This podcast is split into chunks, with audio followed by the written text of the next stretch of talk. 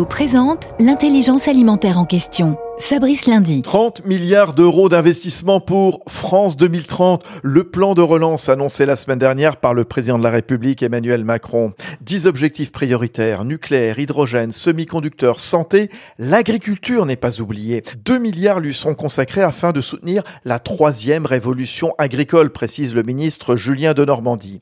Cap sur les innovations de rupture pour une alimentation saine, durable, traçable, la robotique, l'agriculture de précision, le numérique et la génétique pour permettre de trouver des productions plus respectueuses de l'environnement. Chez InVivo, qui déploie depuis plusieurs années de telles solutions innovantes, on salue ce plan. Le premier groupement coopératif du secteur assure même avoir un rôle à jouer dans cette révolution, lui qui a fait de la RSE et de l'innovation les deux piliers de la transition agricole et alimentaire inscrite dans sa raison d'être. Union nationale des coopératives agricoles françaises, InVivo s'engage pour la transition agricole et alimentaire vers un agrosystème résilient.